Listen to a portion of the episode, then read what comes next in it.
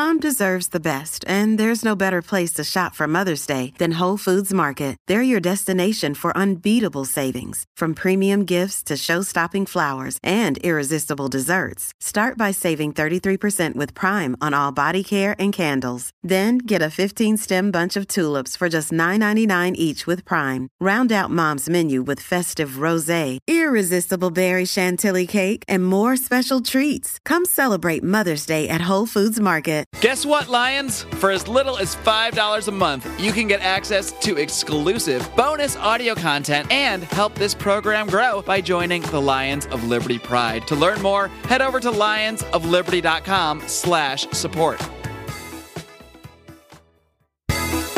Welcome to Electric Liberty Land here on the Lions of Liberty podcast, your weekly shot of culture, comedy, and liberty with your host, Brian McWilliams. Oh, yeah. Hello, hello, hello. My lovely liony sugar beets.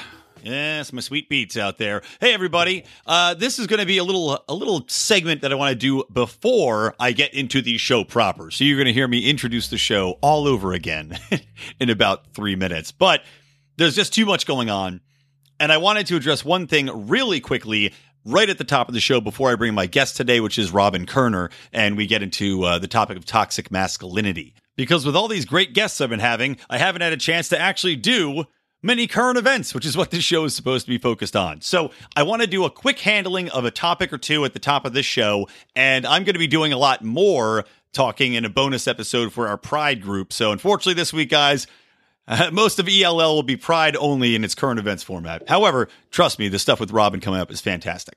Now, that being said, top of the show, I have to talk about the Foreign Intelligence Surveillance Act and the fact that despite Rand Paul's objections, despite the objections of virtually all Americans and anybody who should remember all of the horrible things that President Obama did with the NSA, the FBI, and all the spying apparatus on domestic Americans, as well as Americans abroad regarding brazen violations of our basic rights under the Constitution and the Bill of Rights, of course. That didn't seem to matter because Section 702 was successfully passed through the House and then successfully passed through the Senate with little opposition. I think there were maybe 40 senators that opposed it.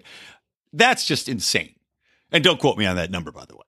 But that that is absolutely ridiculous especially considering the fact that the president even countermanded his own tweet and his own support. You know, he's he's voicing support for this FISA program and uh, and the Section 702 and the NSA's ability to spy on people, and then in another tweet condemning it because that was exactly what Obama did using these secret FISA courts to spy upon Donald Trump, to use this GPS document, so the theory goes, allegedly, uses this GPS document, which was created and paid for by Hillary Clinton and the DNC, to then open up the emails and open up the wiretaps and enable them to listen in on Donald Trump and then try to claim collusion. Now, that's one thing that's shocking enough.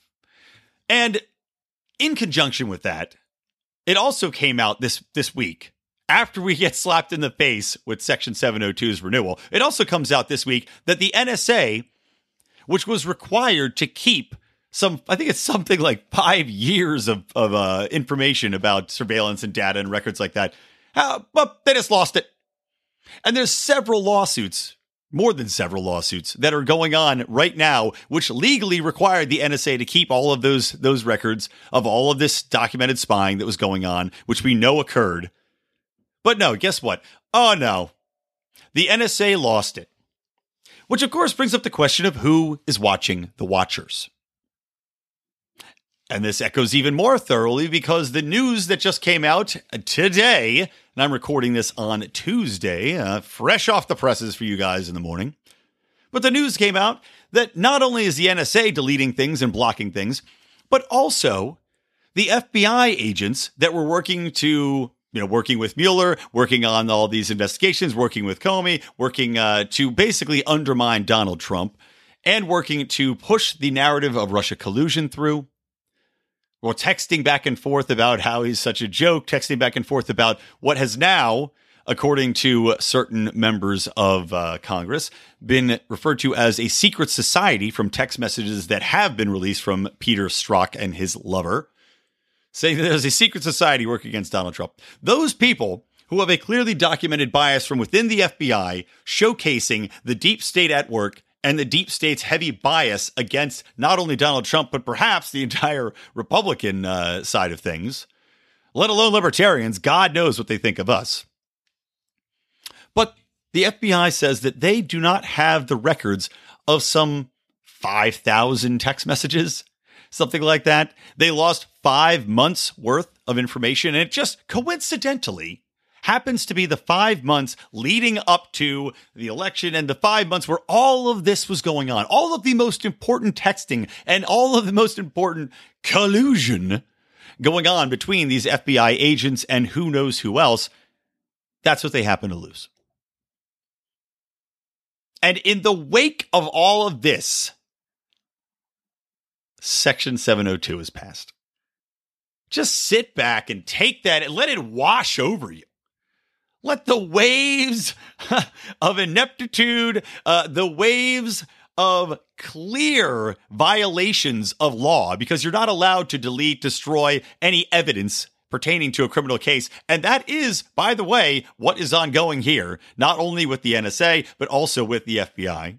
And also let the wave wash over you, let it soak into your skin that our politicians that passed this bill and renewed Section 702 of the Foreign Intelligence Surveillance Act, they did this knowing full well that it was just used against them internally, knowing full well that this goes on on a continued basis, knowing full well that all of these apparatus are stonewalling Congress in their attempts to get basic information and basic accountability back, and they still passed it. Now, there's a lot of things you could take away from that. Number one, you could say that these people are just imbeciles who are completely brainwashed by the capabilities that they think that the NSA has in preventing terrorist attacks, even though there has not been a single terrorist attack that we can actually trace back to any of these programs. All the terrorist attacks foiled were false flags, well, not even false flags, were operations that were already planned and put into place by the FBI to ensnare terrorists. So basically, FBI created plots that they then diffused themselves. Well done, guys. That's like intentionally trying to have a baby just to abort it. Doesn't make much sense.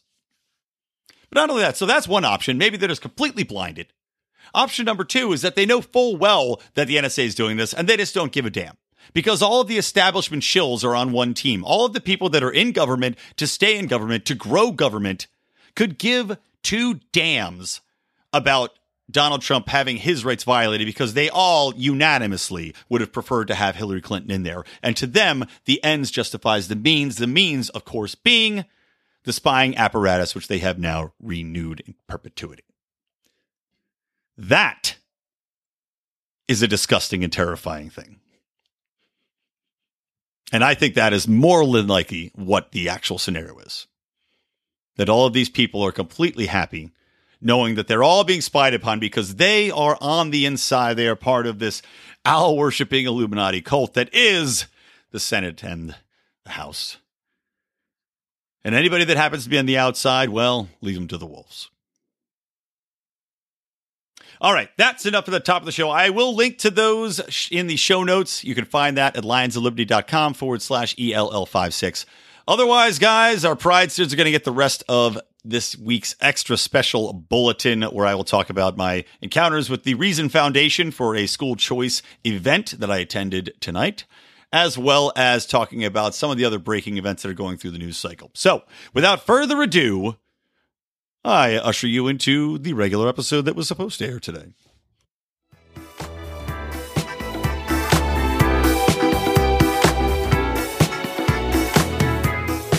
All right, welcome to Electric Liberty Land, everybody. I am Brian McWilliams, as always, your lovely and uh, slightly slightly hoarse voiced host for this episode. I was uh, telling our guest today, who I'll introduce in just a moment, that I'm uh, I'm suffering a little bit from the hangover bug. a little too much fun last night, but it wouldn't be Electric Liberty Land if I wasn't slightly inebriated or otherwise impaired.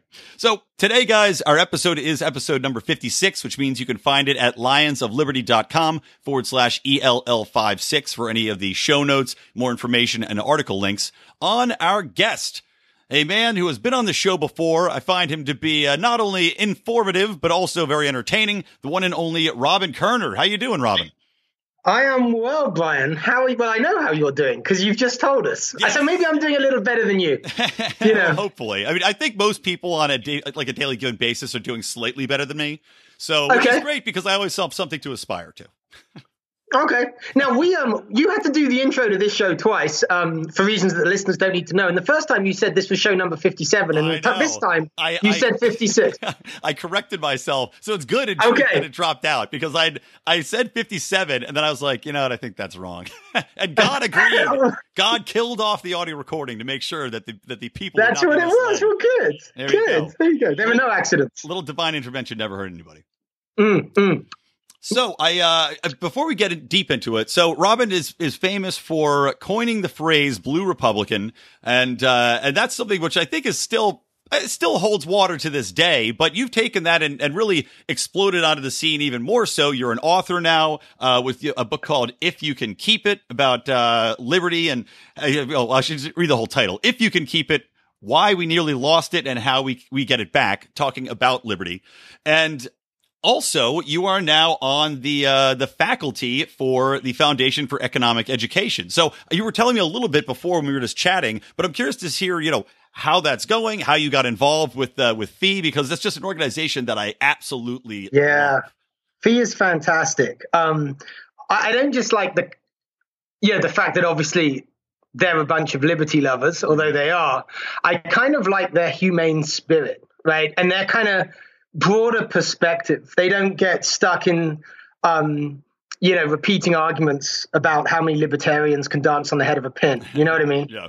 and and so I, I love FEE. Um, and I think it happened. My joining them as a, a member of fa- their faculty network, I think, is the Yeah, title or something.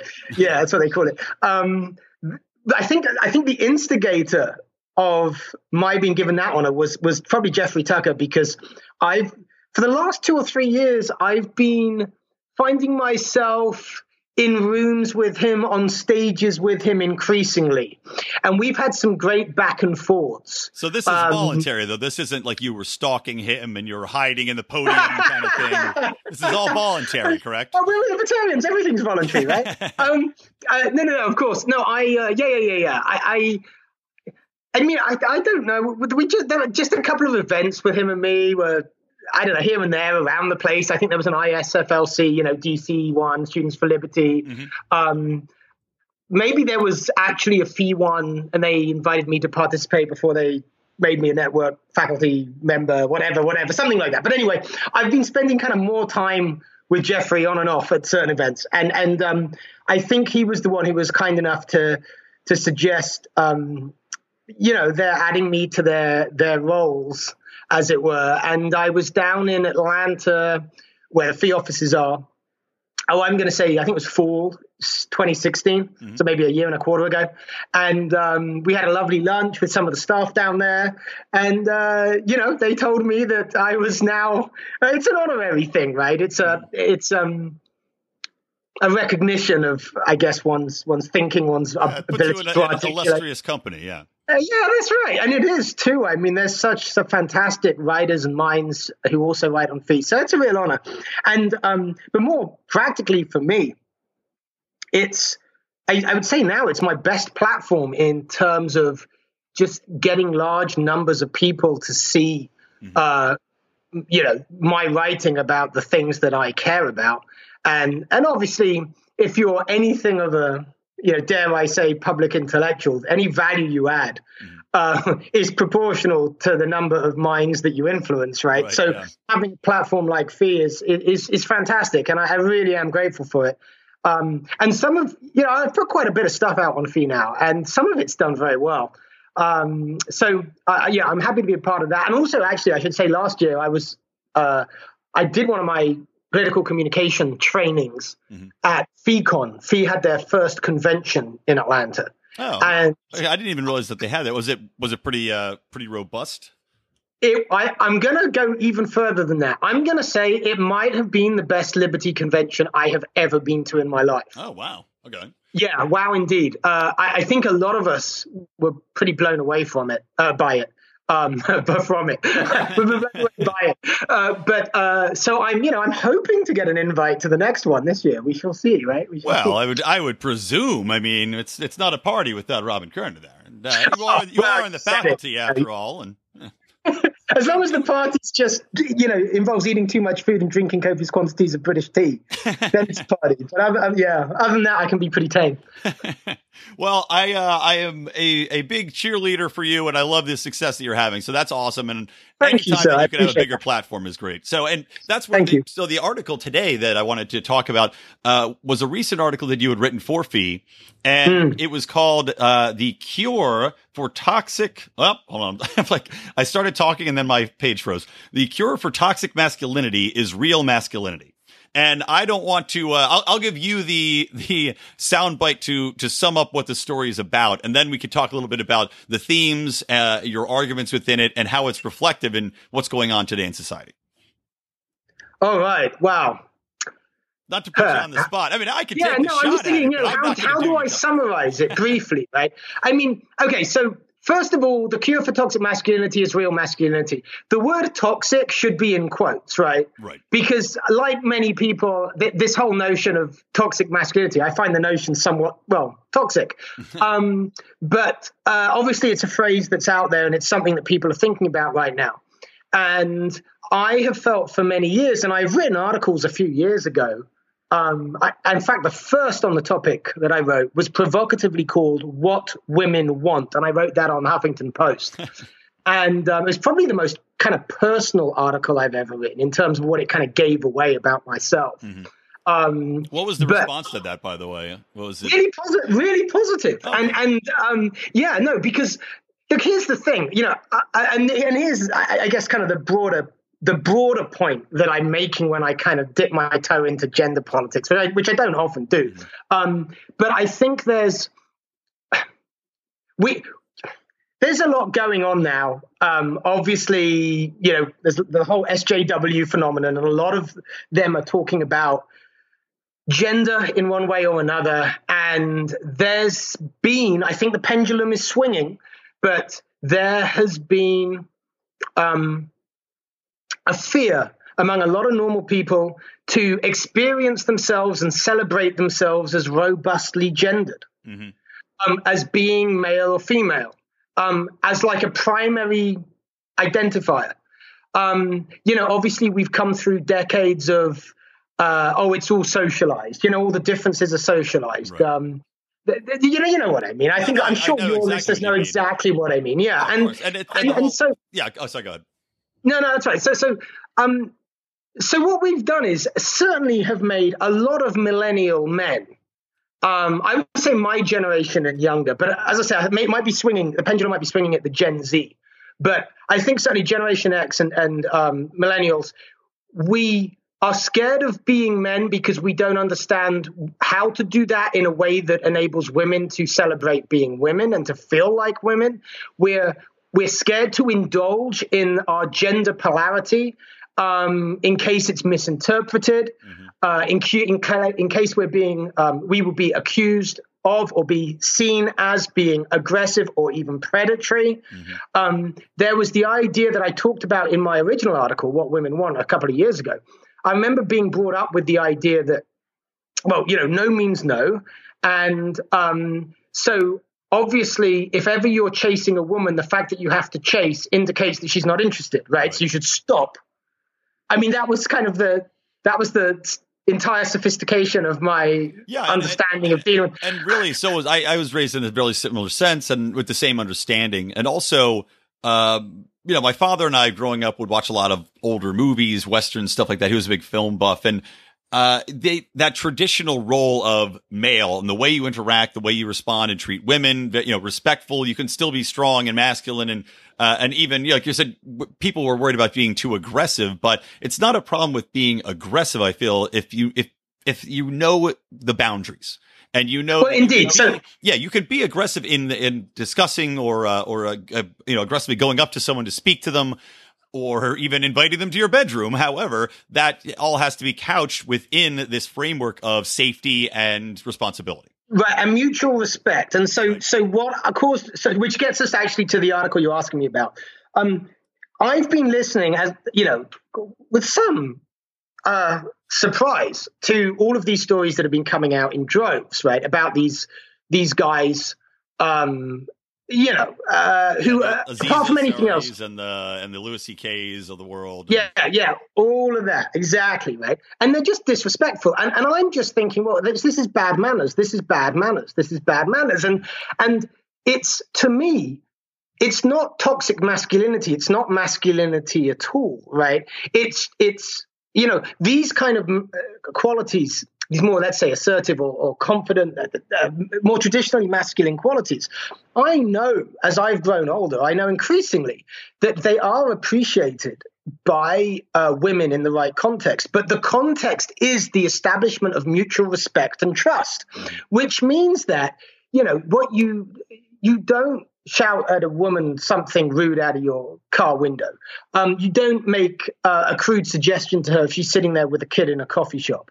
Um, in, you don't uh, whip out uh, your genitalia just because you've had one too many to drink uh, for what you know, whatever you think that's going to get you, right? And uh, the reason I give those examples is because when these stories started coming out, I started asking my female friends of you know have these do these things happen to you on a regular basis? If so give me a couple of examples from the last month or two.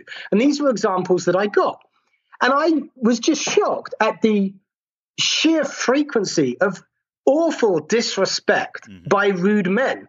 And to think that we have a problem with masculinity or sexuality is wrong. It's just bloody bad manners Well, I think it's, And- it's bad manners, but it's also I think draws from. Because I was trying to think of after reading the article, you ask the question, why do you think this is okay? Like for these men that do these things, that yell out the window, that whip their dicks out, why do they think that's okay to do? And I was trying to come up with my own theories on what could cause it, and I, you know, I went through various various uh, pathways of thought, which you know, le- one leading to what is this a, a matter of uh, different parenting and, and the breakdown of kind of a nuclear family thing where you don't have the family structure, uh, or is it a matter of looking at the way people raise their children nowadays, wherein you used to have in, in a traditional sense of child rearing, you would have uh, a strong parental figure that says this is right, this is wrong, and you know there was a, an emphasis on being strict, at, at least to some extent, in the way you brought the child. There were rules and boundaries you were supposed to follow, and the children would graduate to adulthood at some point.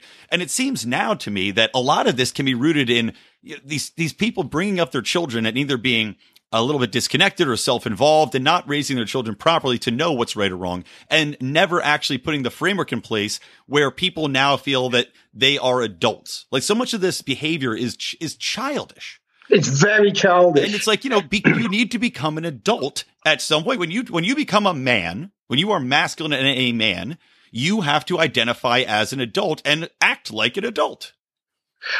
And I think, and I think what my article is getting to a little bit is if you have told men that they can't be men and you've kind of falsely collapsed the, distinction between men and women, then you've made it really difficult to actually explain what being an adult means Mhm. with respect to the other, right? To the other gender. Right. Like, you know, if if if you tell a man you, you're um you know uh if you tell a man that, Ever that, that, that everybody well, no, I mean, I'm just. Uh, it's because there's somebody in the room with me laughing, and I was, I, I, I- and I'm aware of the laughter, and I was distracted. Um, no, but uh, you know, I used the example in the article, right? That we don't want the same things, Mhm. and if we as if we culturally can't have a, a conversation, in some respects, in some respects we do, but if we can't have a, a conversation about what is different between men and women and what it is that men might do that is received differently? Um, and why. If we can't actually just share facts about gender relations because we have so politicized them, Mhm. right? And everybody's even scared of being gendered and scared of, uh, you know, offending somebody by talking about gender, then you just can't get to the truth of this. Yeah, And, it's like you know- they're, they're, everybody's terrified of being identified as the cliche man or woman in the traditional roles. Yeah, and I think you know if you, you the, the article's saying, look, if there's if there's a if there is a toxic version of masculinity, let's just use that term because it's out there. Mhm. You you're not going to get rid of it by telling men that they're awful at every turn. And part of the reason they're awful is, hey, because they're men. You know, where do they go with that? What you got to do is this old fashioned thing of actually modeling healthy masculinity, just like you have to model healthy femininity, which means you have to have a form of masculinity, a kind of a cultural norm that is celebratory and you know worthy of celebration. So basically, I'm cheerleading for gender polarity and you know masculinity and femininity and, and men and women. Because one thing, you know, and how I kind of got interested in this was was having come from my kind of Generation X upbringing and you know lay off no means no.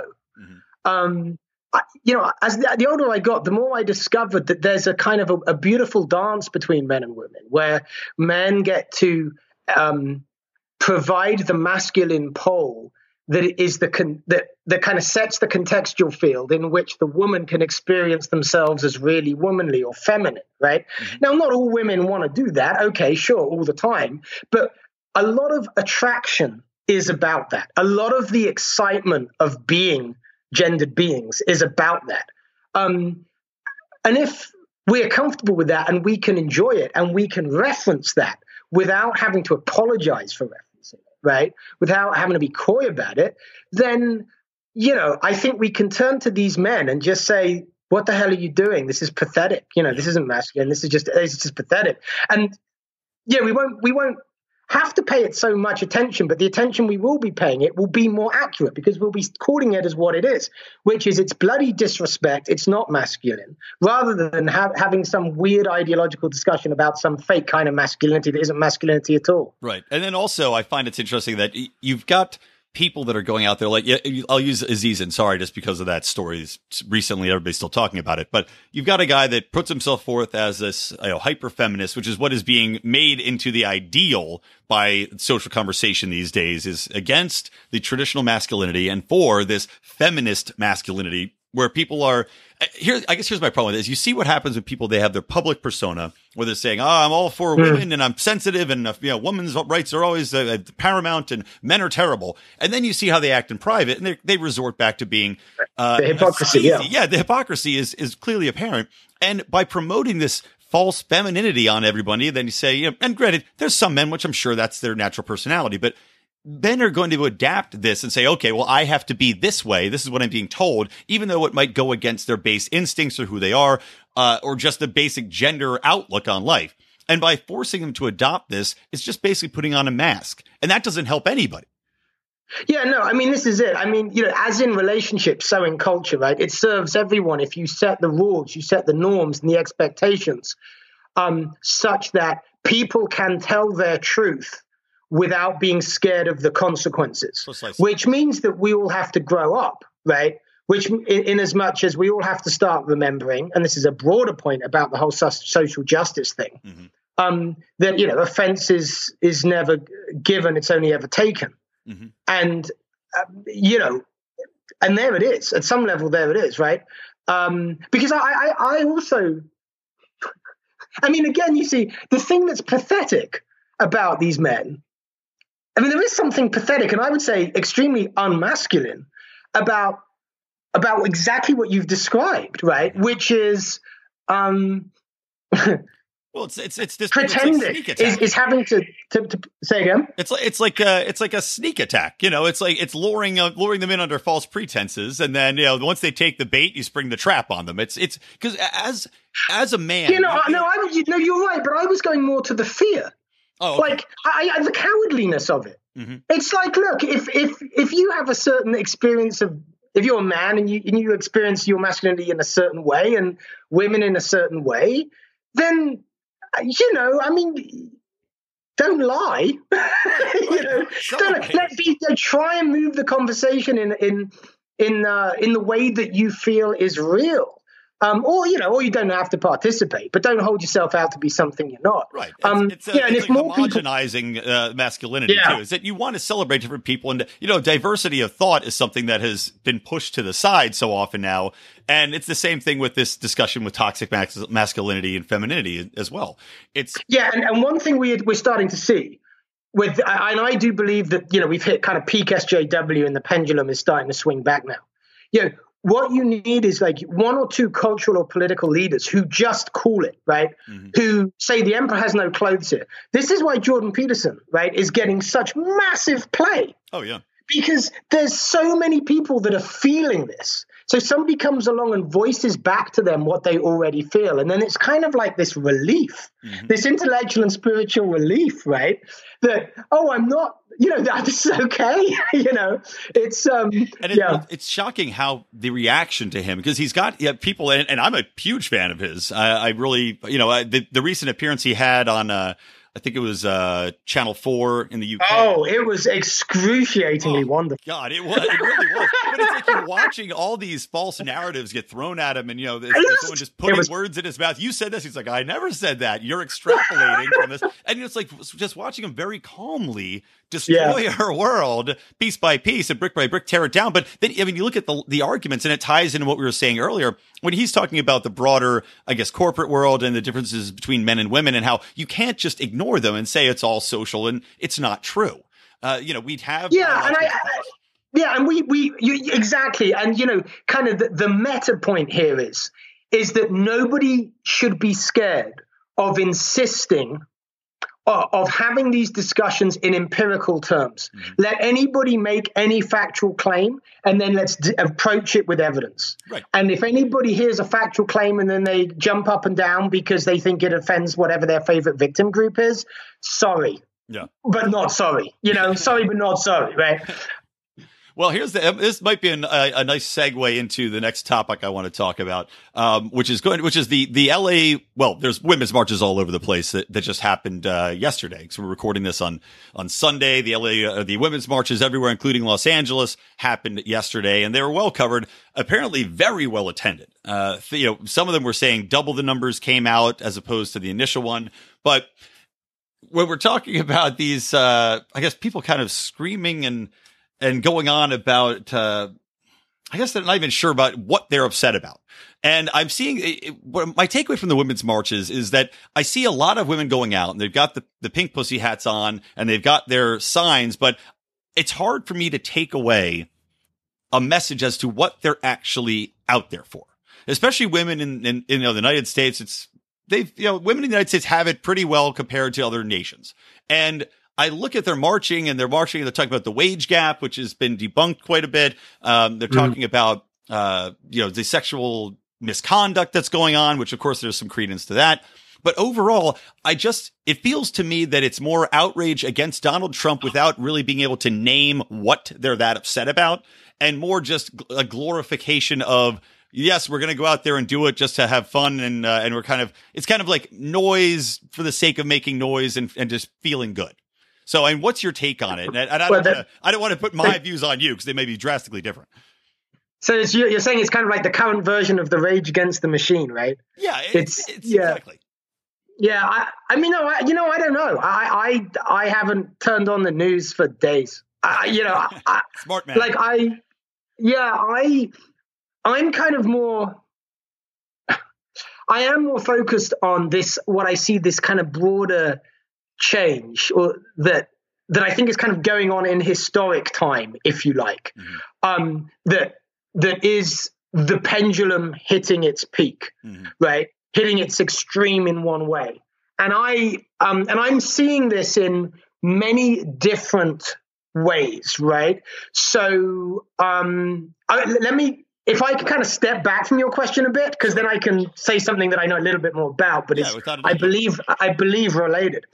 Um, I was on a panel at, uh, doing a panel on identity politics here in Seattle not long ago, and I told the story of a friend of mine, um, a woman who uh, is a she she's a, she's a PhD student and teaches in the history department at UW, right, University of Washington.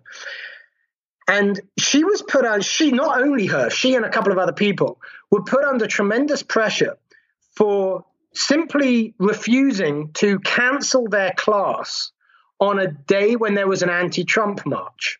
Now, her having her class, which was scheduled, didn't stop any of her students going to the anti Trump march. She's not pro Trump. She just wanted to do her job that day because she's got a responsibility to her students, right?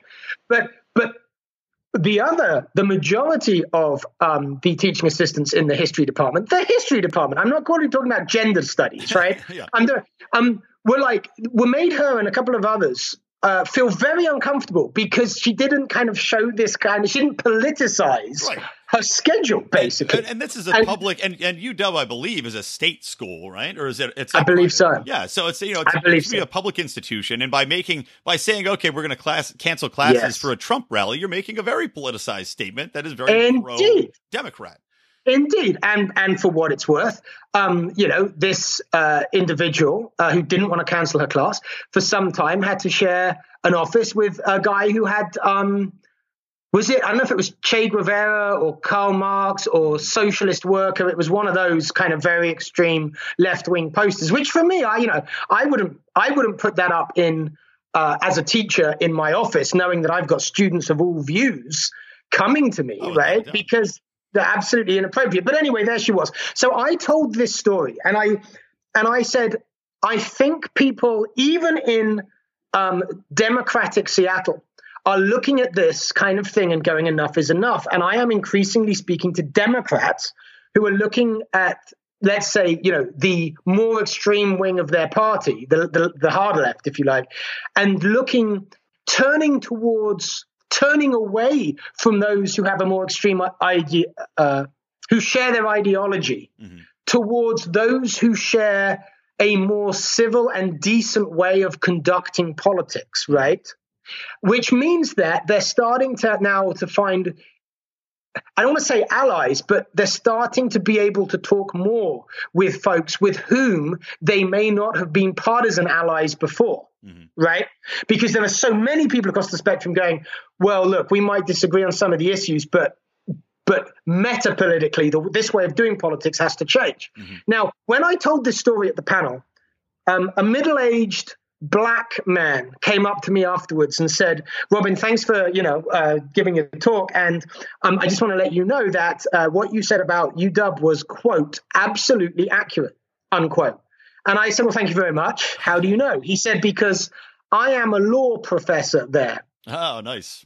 And he said, thing he said, I have to give a class on diversity issues next semester, and I am, quote, absolutely terrified, unquote. Now, this guy, this African American law professor, was one of those children back in the day who had to sit at the back of the bus Mhm. because of the color of his skin, um, you know, half a century ago, right? Mhm. And there he is wondering how the hell do we deal with this? Yeah. And he said that some of his um, the black students in his class, he is aware, are unable, feel unable to share their honest political views in their class because they're concerned they may not be sufficiently left wing and identitarian for other students of color in their class. Oh, I, I, And I was like, oh my God. So I was fascinated by this. I went and met this professor a few days later on campus and we hmm. talked more about it. But when it's got to that point, right, it's Herbert Stein's law. Anything that can't carry on mm-hmm. won't. Yeah. Right. And so I'm, you know, I come out of that panel, I'm talking to folks from the audience, and, you know, I ended up talking to a Democratic consultant who completely agreed with me.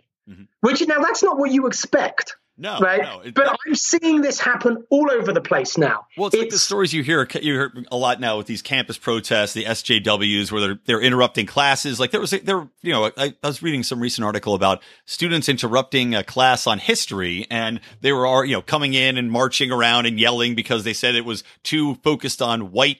You know, white corporate owners uh, talking about you know the industrial era. Meanwhile, it's just because that's history. You know, there weren't a lot in America. There weren't a lot of black people leading giant corporations at the time because you know that whole slavery thing happened. So, but they're marching around, and it's actually the the black students are are getting fed up. And now these these black students in this circumstance weren't, uh, I guess, too concerned about appearing enough uh, on the social justice spectrum, but they are the ones that stand up and say, "Get the fuck out of here." I'm trying to get an education. You know, I'm paying fifty thousand dollars for this. Stop Right. the class and get out.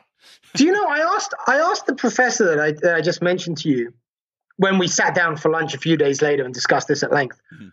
Why, like, how this is being allowed to carry on, right? Right. Why are they not Because- being expelled uh, as and it, it's it, Yeah. I mean, it's it takes away from the education And, right. And the money, I mean, these people are paying a lot of money for an education and to have it in, interrupted constantly. Yeah. Expel them, suspend them. I mean, you, you shouldn't be afraid to actually keep some sort of, uh, of peace right. and, uh, and calm there.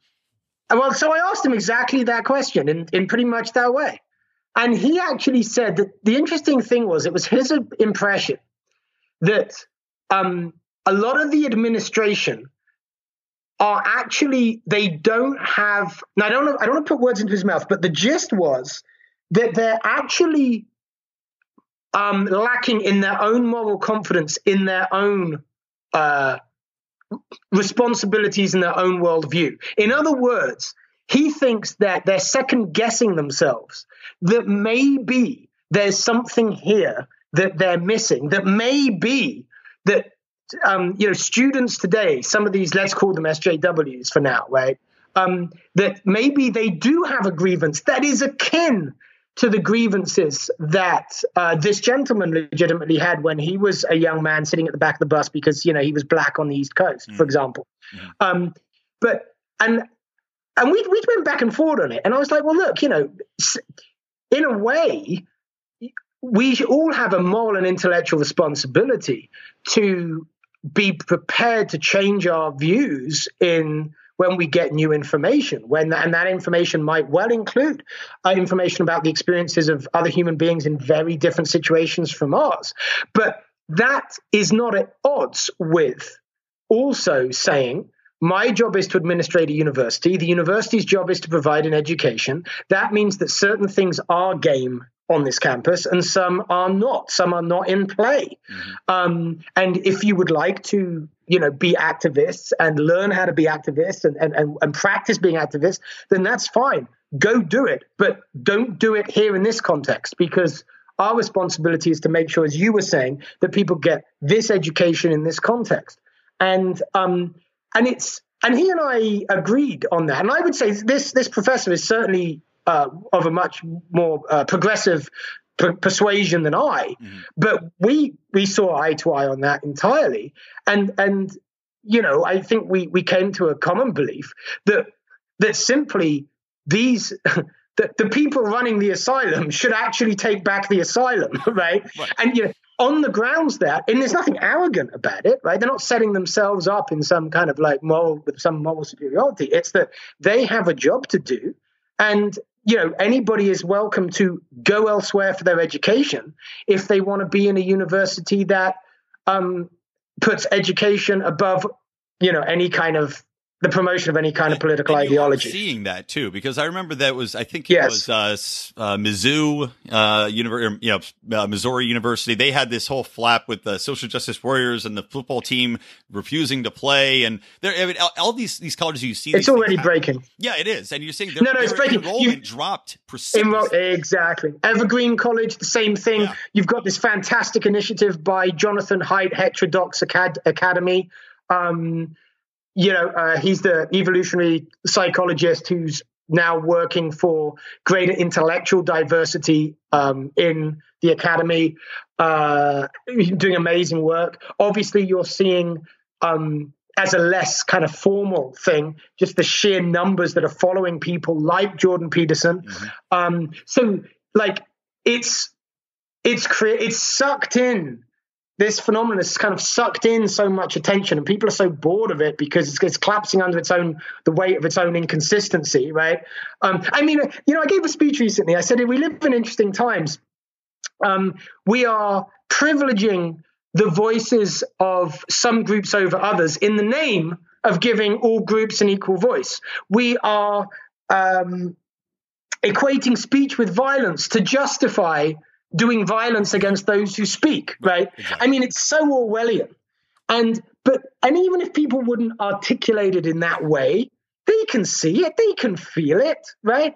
You know, the mainstream is reacting, mm-hmm. and all of the the little examples I gave, and you know, the examples from these different colleges, um, and these different initiatives, uh, it's showing that the pendulum's it's maxed out now. It's Well, maxed out. On that, let's because that that'll that'll go right into the next topic. I want to take a quick commercial break, and then we're going to come back. So I want to talk to you about how this pendulum is swinging back, and in the uh, era of Donald Trump, how that's interacting, and how you've you've found it with- your work and helping Mm, people yeah, bridge sure. political divides. How that is reacting in the in the world we're seeing today. So let's take a quick break, and we'll be right back with more Robin Koerner.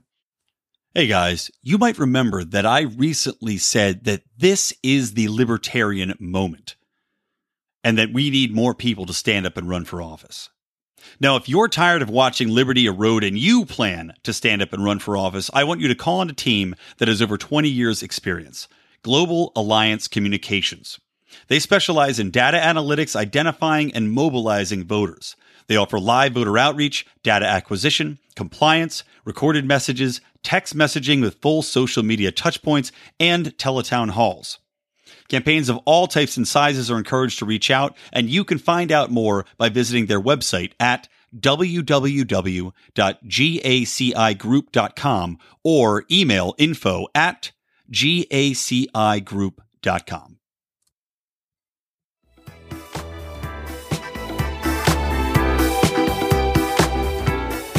All right, we are back with Robin Koerner. So, as I said, I want to talk more about this this pendulum swinging and if it's actually going to be easier to talk to people now even though there's still so much vitriol towards Donald Trump and you're still seeing the media of course is not helping things very politicized uh, a lot of left leaning you know I, I saw a recent poll where progressives trust CNN and of course conservatives trust Fox News but people seem to still be very angry at Donald Trump, and it's still hard to have a discussion with people, even though empirically, if you look at his first year of presidency, America's doing pretty well.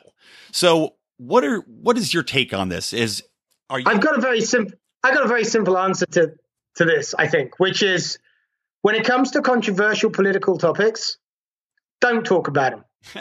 don't talk about them until somebody asks you to. Don't give an opinion until somebody solicits it. So much of effective political communication is finding your time, finding the right moment. And that moment, in one way or another, is the moment when the person you're trying to communicate with um, indicates their receptivity to you. Now, Jonathan Haidt talks about um, moving the bar down from must I believe it to can I believe it. Mhm. And this is very much in line with like, you know, what I do in my political psychology training and stuff like that, right? Most of the time, um, if you go at some, if you challenge somebody's political paradigm, they their cognitive defenses are, are set to 100%, which means if they can find one reason to not believe what you're telling them, um, some reason to believe that it's it's false, the fact your facts are wrong, it's incomplete, etc., etc., then they will reject it. Right, it's like the, Um, the automatic rebound because people have, uh, they bring in such an identity with their personalities and their beliefs that they they uh, the the harder you fight for it, if it's if you don't have an opening, the harder they will push back. Just out of an automatic response. Yeah, I mean, because you know, when you're having an argument, or you know, let's say an, when there's an intellectual back and forth, if if for you to be, if if if, if the other person has to kind of admit they're wrong to allow you to be right in some respect, then you've created a zero sum game, Mhm. right? And intellectually a zero sum game. And and as I go into at great length in my book and in my seminars, right? uh, paradigms are, are, are prevailing way of looking at the world. Let's say our current way of looking at it are so sticky, right? And I, they're they're neurologically sticky, they're psychologically sticky. Um, we defend them even if we don't consciously even want to be defending them, right? Um, it works even down at a cellular level. It's uh, but it's a that's a whole other conversation. but but um, so so so don't go at somebody that way. You know, it's much better to try and find the point of common ground from which you can formulate a, let's say, a shared problem, um, or a problem at least which that you can perceive in broadly the same way, Mhm. and then have a discussion about. Uh, you know, make the discussion more empirical. See, the problem is when you're throwing um, ideological claims at somebody who has a point of view, and that's what you're doing if you're having a political conversation because the other person's having a political conversation, right? Then then they can always they can always object. Mm-hmm. And you say, well, yeah, obviously. But there's a lot of ways about talking about issues that can't be objected to ideologically because you don't make uh, ideological assertions. You don't make general assertions. Let's say, for example, you can tell stories, right? You can actually tell a story about an individual that illustrates a point that were the person uh, that you're talking to to consider, mm-hmm. they would have to adjust whatever view they've just given you that you believe to be wrong, because the view doesn't, let's say, deal with the issue presented in the narrative. Mm-hmm. If I tell you a story about a person, you can't object to the story ideologically. That doesn't even make logical sense. You, you being a person too, empathize. You put yourself in it. So if you can do that, then you um, you can get through to people in a different way, right? Um, instead of doing argument, you're kind of engaging. You're engaging human empathy. You're engaging a different part of the brain, actually. Right, right. Um, and so we're much less resistive. If I tell you a story, I am not consciously, at least, or overtly, at least, requiring that you consent to any idea that I have or position I hold. Right. Mm-hmm. That's fundamentally different from having a political argument. And um, and one of the articles that you're going to see coming out on FEE, I think it's going to be my next one, is going to be exactly how this works, and it's going to be entitled um, "The Advance of Liberty Depends on Stories, Not Arguments." Hmm. All right, and, I, and, I will be sure to share that when I see it pop up. Oh, awesome! Yeah, yeah. Hopefully, it'll come out this this week. Um, but yeah, so so so this is a again to come back to the beginning of my answer to your question. I don't know, to be honest, why anybody would be getting into an argument with someone where you know it's just a hide into nothing. You've got to establish the common ground and or relationship, which means that it won't be a, a hide into nothing before you even start. And that means being patient. That means um, not using your political positions and arguments as an ego trip. That means not needing to be right. And that that means way, playing the long game. Yeah, that by the way is something that I find the liberty movement has a big problem with.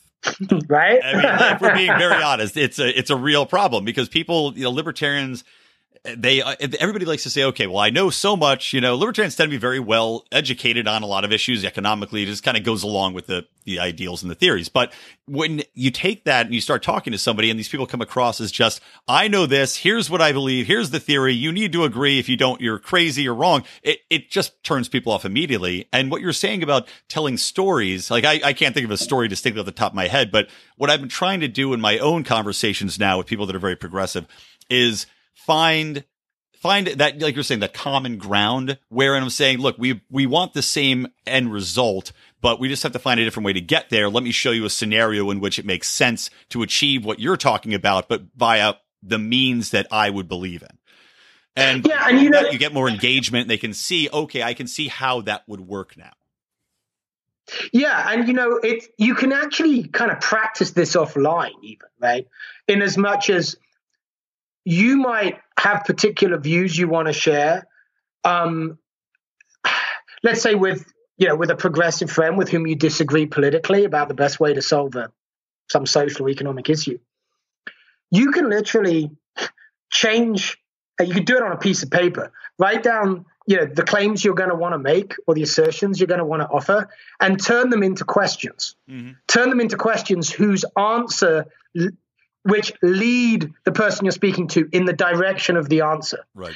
Um, or, you know, uh, the, the, politics of the left are largely politics of good intent. They tend to, um, uh, the left tends to experience its support for policies as coming out of a notion of care, right? right? It, it's a it's a care harm mm-hmm. axis. Mm-hmm. Um, now, libertarians can again, you can you can do homework. You can make this like homework.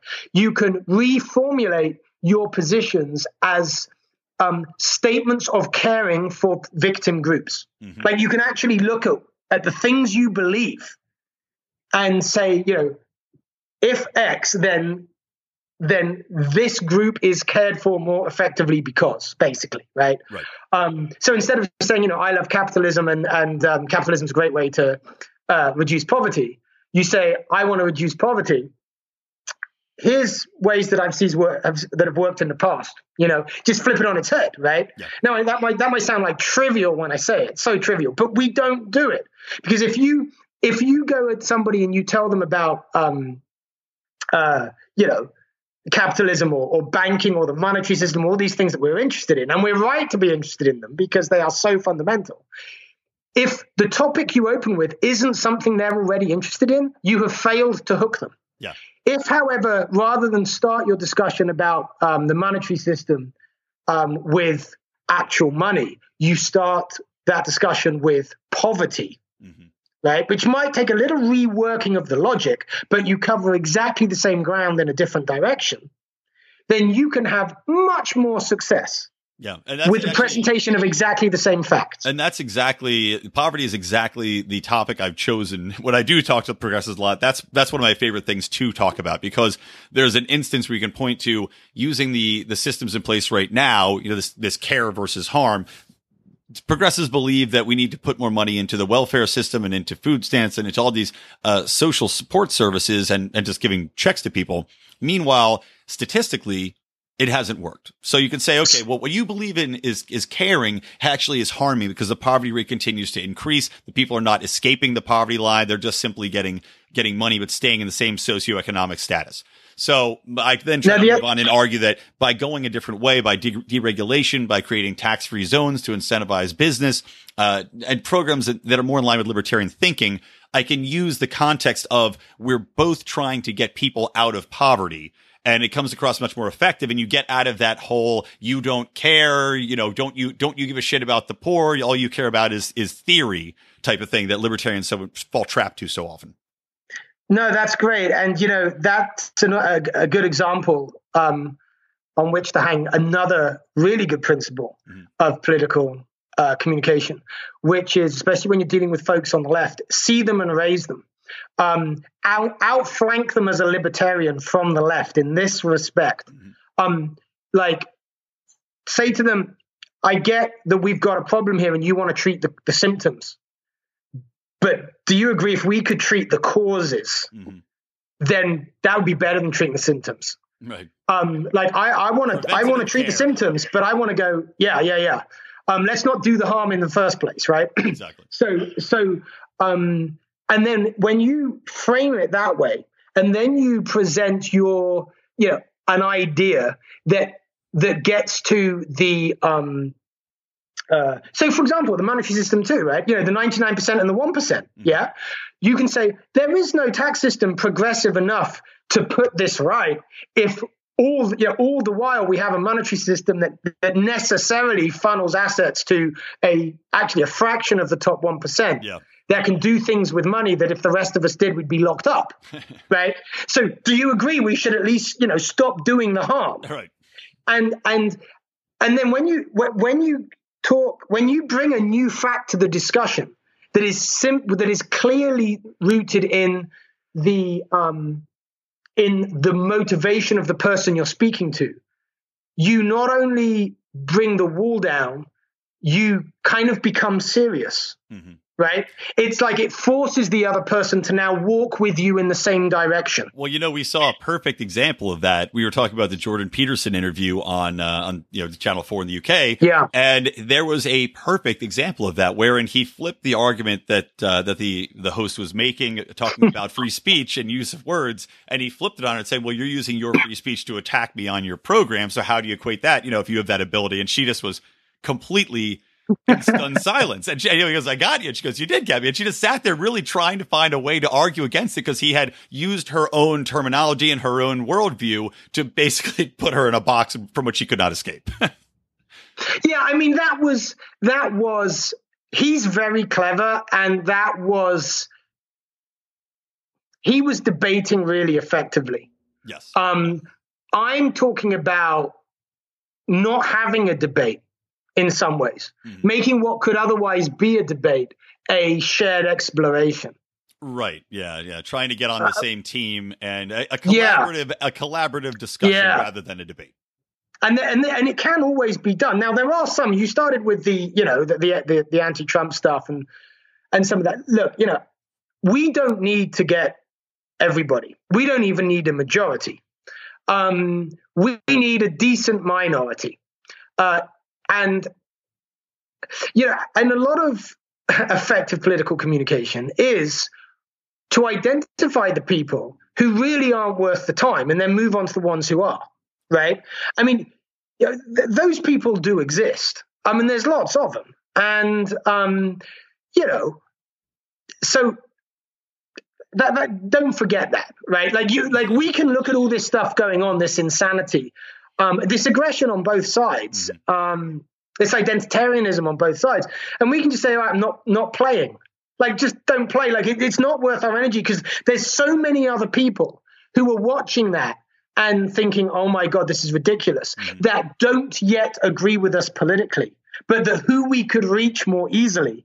And we could actually use our shared disgust at all that extreme nonsense as a point in common. Right. And I, you know, on that exact topic, I had made a, I, on a podcast a few episodes ago, I had said that this was, in fact, because of all of the social justice warrior uh, initiatives going on, because of the anti Trump hate, that this actually could provide us with the true libertarian moment, which everybody was talking about being years ago, but it could actually be now because people will be more open to hearing ideas from our perspective because they're against the Democrats, they're against the Republicans. People are sick of all of the politicization and they're open to new ideas coming from a different perspective. Yes, no, that's right. I mean, we're going to see, I think, um, a change in the flavor of politics over the next half a generation that, that's going to surprise people. Um, for example, the swing of the pendulum might involve this. Politics, when people think of politics now, they think of, you know, big groups of people espousing, kind of making big claims that are kind of morally loaded mm-hmm. about large groups of people. It's all kind of general and abstract and declarative, mm-hmm. right? Politics is largely declarative. Now, there have been other times in history um, when the pendulum has swung where people choose their politicians much more not on the big statements they make, but on how do they treat the people that they meet in their lives? How do they actually live their lives? What goes on inside the walls of their home, right? It becomes much more micro than macro, much more concrete, um, much kind of um, human, maybe. Mm-hmm. Um, where we, and we're already seeing, of course, more and more politicians, and this is true both sides of the pond, um, getting uh, support because of their gentleness, their decency, their civility, their authenticity, mm-hmm. right? Those things that you can have regardless of your political views. Um, there's a gentleman in um, uh, England, a, a, a, conservative member of parliament called uh, Rees-Mogg. Okay. And as his name suggests, he's like he lives in the wrong century. The guy's like the last aristocrat, right? um, everything about him is puts him outside the mainstream. He's a Catholic with quite orthodox Catholic views on things like abortion, um, which you know in Europe that's not an issue. Everybody's pro-choice in Britain. Everybody's pro-choice in Europe, right? Um, he's his views are are really outside the mainstream, but he is completely and and he he runs up against the kind of the inverted snobbery, right? Oh, here's someone from privilege, mm-hmm. right? No, he, and he, but he doesn't try to hide it. He just puts out who he is, and he's this soft spoken spoken um, person who, like, he has said publicly, he's never changed a diaper in his life and um, and he wouldn't because nanny would be very upset if he tried. And when the interviewer asked him which nanny, the nanny he had when he was a boy, or the nanny of his five children, he says it's the same nanny, which tells you yeah. something about this family. Now, this guy is so in his views, in his way of life, so removed from the people he represents. But right now, he might be the biggest political celebrity in England. Why? Because he's gentle, he's decent, he's civil, he's soft spoken, and he's completely authentic. And all of these things, in other words, he's an antidote, mm. right? He's like the anti SJW, he's anti identitarian politics, he's anti grandstanding, he's anti big declarations. Now, so not only will we see potentially an ideological swing we might see kind of a meta political swing and a swing in how politics is done. And so it's really important to me, and a lot of my writing is about this now, um, that we get we can see this the liberty movement can see this and understand it and and gen up on how to exploit it mm-hmm. right um, on how to come over come off right with the people who we want to listen to us because as i said earlier it's not about making the perfect argument that helps but that doesn't win a supporter winning an argument isn't the same as winning a supporter yeah, exactly right you know and yeah so in fact, all in of these fact, things winning an argument oftentimes they can have the reverse effect Absolutely. You've said it exactly right. Yeah. You know, win your argument at what cost? Yeah. Yeah. Exactly right. And that's what it, uh, saying overarchingly, libertarians uh, win a lot of arguments. I'll put it that way. to Yeah. our detriment. Yeah, yeah. I know you've got to wonder actually what an argument one really is if you haven't actually changed the mind of the person you've spoken to. yeah, it's all it does is leave them feeling uh, a little bit sour towards you, uh, em- embarrassed most likely, and more adamant in their views to find a way in which you were wrong the next time. Yeah. Yeah, that's right. Yeah, it's, just, That's it's right. self-defeating. Yeah, yeah. I mean, you know, part of um, uh, something that's worth taking to heart for a lot of libertarians is, in the long run, it's you may you will have a much better effect for liberty in America if, in an interaction, rather than get out the entire libertarian canon, you know, an interaction with some new person, you give them a surprisingly good experience of a libertarian Mhm. that challenges whatever they think is true of people that they give that identity to, Right. right? Hit them with taxation is theft right off the bat. Do you know? You know what? That's don't probably don't hit them with that at all. Because if it is, let them let them work that out and see if they it, they're either going to get there and believe it or not. If they don't believe it and you just tell it to them, they're just what does it give you? The the FEE. Since we started talking about FEE at the beginning of the show, Mhm. They're doing they have quite sophisticated data analytics, and they I can't remember the exact um, context in which I was told this, but I was told that they have tracked a number of lib- the impact of n- a number of libertarian statements throughout all of the things that they publish, and the one that they believe has the and there's like a hundred of them, right? Of, of kind of libertarian tropes. And the one that they've identified as being the least effective of all is taxation is theft. Yeah. It's it's a it's a darling among hardcore libertarians for all the wrong reasons, and and I'm not surprised to hear that at all. Although I am fascinated, uh, I got to do some research into this into these tropes that they're researching because it sounds really interesting. But Yeah. because I'd love to I'm see if hoping- there was a list saying what are what are the most effective, and and maybe explore that in another podcast. Yeah, no, I actually would love to. Um, when Jeffrey, I think it was Jeffrey who told me that. Um, I I got excited. I said, you know, one day I want to sit down and look at this data. Um, because obviously, you know, I'm in political psychology and communications for the purposes of advancing liberty, and I am also an empiricist, right?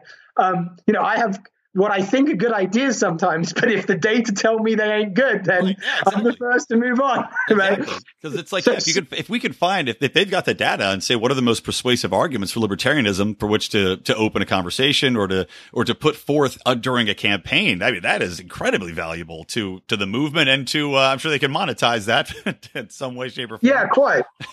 but no, that's Yeah, that's I mean, hear. This and this does sound like a good time to plug my book, actually, because Yeah, even though I don't yet have that data set. That's perfect because I'm gonna, I'll let you I'll let you plug away because I'm gonna wrap the episode uh, anyway. So so get get a good book plug in there. Well, I was just going to say, since you know we're right on on top of this topic now, um, even in the absence of of that exact list of data from FEE, uh, my book, um, which you kindly mentioned uh, earlier, if you can keep it, why we nearly lost it and how we get it back, is exactly about how to message libertarianism in a way that actually wins supporters, not just arguments.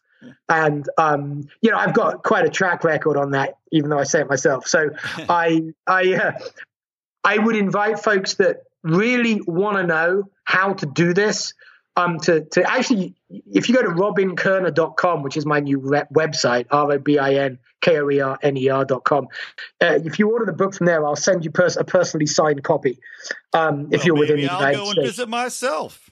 well, that sounds like a good idea, Brian. Um, and so, so yeah. So, if any of your, you know, listeners, um, you know, I'd, I'd love to send them a signed copy. Yeah, that's awesome. So, well, make sure if you guys, if you order that, if you order that copy, make sure to mention it so Robin does know that he can address it to a friend of the Lions of Liberty. Well, you know what? I will know anyway, Brian, because I'll see the massive peak yes. in sales from uh, when you when the show gets uh, published. right. well, this has been a lot of fun, Robin. It's always great having you on, and uh, I appreciate you taking the time on a on a Sunday, which is when we're recording, to uh, yeah. to, to put forth these really interesting thoughts about the liberty movement, about political discussion, uh, and of course about masculinity and femininity in this day and age. So thank you so much for coming on. Um, guys, I want to thank you for listening to the Lions Liberty podcast and remind everybody that we have multiple shows here. We've got Mark with in-depth interviews with the liberty movement on Mondays. Uh, we actually have a, li- a libertarians in living room drinking liquor show, which you just heard this Monday as well. And uh, those are always fun. That's where Robin had initially come on. Yes, I remember that. always a good time.